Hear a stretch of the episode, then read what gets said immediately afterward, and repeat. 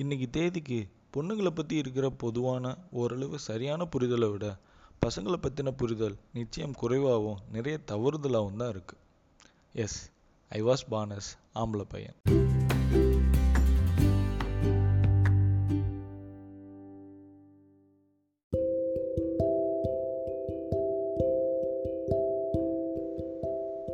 பசங்க ரொம்ப சிம்பிள் தாங்க. பெருசாக ஒன்றும் இல்லை. ஒருத்தன் முரட்டு பீஸாக இருப்பான் இன்னொருத்தன் முட்டா பீஸாக இருப்பான். இது ரெண்டுக்கும் நடுவில் ஹைபிரிட் பீஸ் ஒன்று இருக்குது மொத்தமே இவ்வளோ தாங்க சப்டிவிஷன் முதல்ல முரட்டு பீஸ் சிடு மூஞ்சி உம்னா மூஞ்சி ஏன்டா எப்போ பார்த்தாலும் எறும்பு சாணி மூஞ்சில் பண்ண மாதிரியே சுற்றுறேன்னு கேட்க தோன்ற பசங்க.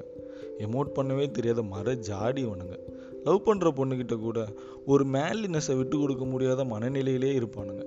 ஆனால் மனசுக்குள்ளே முந்நூறு பருத்தி வீரர்களுக்கான உணர்வு குவியல் கொட்டி கிடக்கும். பொறுமையாக அதை கிளறி பார்க்குறவங்களுக்கு பொக்கிஷமாக இருப்பானுங்க. ரெண்டாவது முட்டா பீஸ். பழம் படிப்ஸு சோடா புட்டி. டே இவன்லாம் அதுக்கு சரிப்பட்டு வரமாட்டான்னு சொல்ல வைக்கிற அப்புறாணி பசங்க. இவனுங்க இருக்கிறதே மோஸ்ட்லி தெரியாது.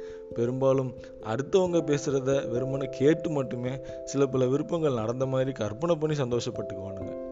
பர்சனலாக ரொம்ப ரெஸ்பான்சிபிளாக இருப்பானுங்க. படிப்பு விஷயத்தில் ஆல்வேஸ் வெல் செக்யூர்டாக இருப்பானுங்க. செய்ய வேண்டிய வேலையை எப்பவும் ப்ரைமரியில் வச்சுக்கிட்டு மற்ற எல்லாரையும் சமயத்தில் கேர்ள் ஃப்ரெண்ட் பொண்டாட்டியை கூட செகண்டரியில் வைக்கிற ஜீவன்கள்.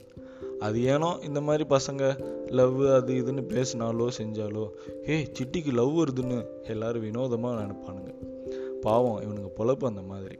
மூணாவதா ஹைப்ரிட் பீஸ் ஹைப்ரிட்னதும் ரெண்டும் கெட்டான்னு நினச்சிடாதீங்க. இவனுங்க கொஞ்சம் ஆபத்தான பசங்க. எல்லாமே பண்ணுவானுங்க. அல்லது பண்ண ட்ரை பண்ணுவானுங்க. ஆவரேஜாக படித்து பாஸ் மார்க் வாங்கி வச்சுக்கிட்டு உலகத்தையே மாற்றுற விஷயங்களை பற்றி நிறைய யோசிக்கிற பசங்க. கவிதை எழுதுவானுங்க கதை பேசுவானுங்க செம்மையாக கோவப்படுவானுங்க காலில் விழாத குறையாக கெஞ்சுவானுங்க. சின்ன சின்ன மியூசிக் பீட்டை கூட சோல் வர கண்டக்ட் பண்ணி சிலாகிப்பானுங்க. விஷயங்களை இறங்கி இனிஷியேட் பண்ணுவானுங்க. பொண்ணுங்க விஷயத்தில் கொஞ்சம் ஃபாலிங் டைப் தான். ஆனால் long standing and trusted fellow யாருன்னு தெரிஞ்சிக்க ரொம்பவே தடுமாறுவானுங்க. வரமுறை இல்லாமல் ரொம்ப அதிகமாக அன்பு காட்டுவானுங்க கேர் பண்ணுவானுங்க. அதனாலேயே அதிகம் அடி வாங்குவானுங்க.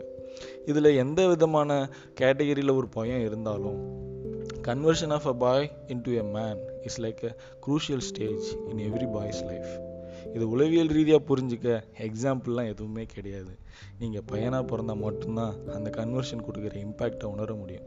இந்த மூணு வித பசங்களும் லைஃப்பில் ஒரு பாயிண்ட் வந்த பின்ன டோட்டலாக சேஞ்ச் ஆகிடுவானுங்க அதாங்க வயசு இருபத்தஞ்சிலிருந்து முப்பதுக்குள்ளே. இந்த பாயிண்ட் ரீச் ஆனதும் எந்த பையனும் ஆரம்பத்தில் கொஞ்சம் தடுமாறு தான் செய்கிறான் அதான் நிஜம். சிலர் மனசளவில் சிலர் உடல் மொழி அளவில். சிலர் இன்னும் நிறைய விதங்களில் தடுமாறுறாங்க.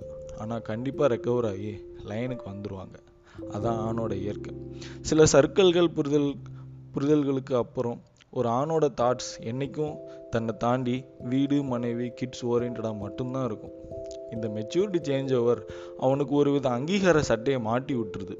லைஃப் சைக்கிளில் சடனாக அந்த சட்டையை போட்டுக்கிட்ட பின்ன அவன் அந்த சட்டைக்காகவே பிறந்தவனா தன்னை ஒவ்வொரு ஸ்டேஜ்லேயும் மெருகேற்றிக்கிறான் ஒரு நாள் ஒரு குட்டி பொண்ணு மனசுலையோ குட்டி பையன் மனசுலையோ my dad is my first ஹீரோன்னு ஒரு மாதிரி உயர்ந்து நிற்கிறான் ஆனால் இந்த சினிமாவில் கூட பாருங்கள் பையன் பாடுற பாட்டில் நான் உன்னை அப்படி பார்த்துப்பேன் இப்படிலாம் உன்னை தாங்குவேன்னு பாடுவான்.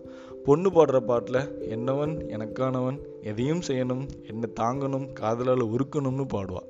இது எங்கேயோ கேட்ட மாதிரி இருக்குல்ல அவன் என்னை அடிக்க என்னை அவ அடிக்க. என்ன கொடுமை சார் இது. சப்போஸ் இதை கேட்டுட்டு இருக்கிறது ஒரு பொண்ணாக இருந்தால் கிழிச்சு குப்பையில் போட வாச்சும் ஒரு குட்டி கவிதை. பசங்களுக்காக எழுதுங்களேன்.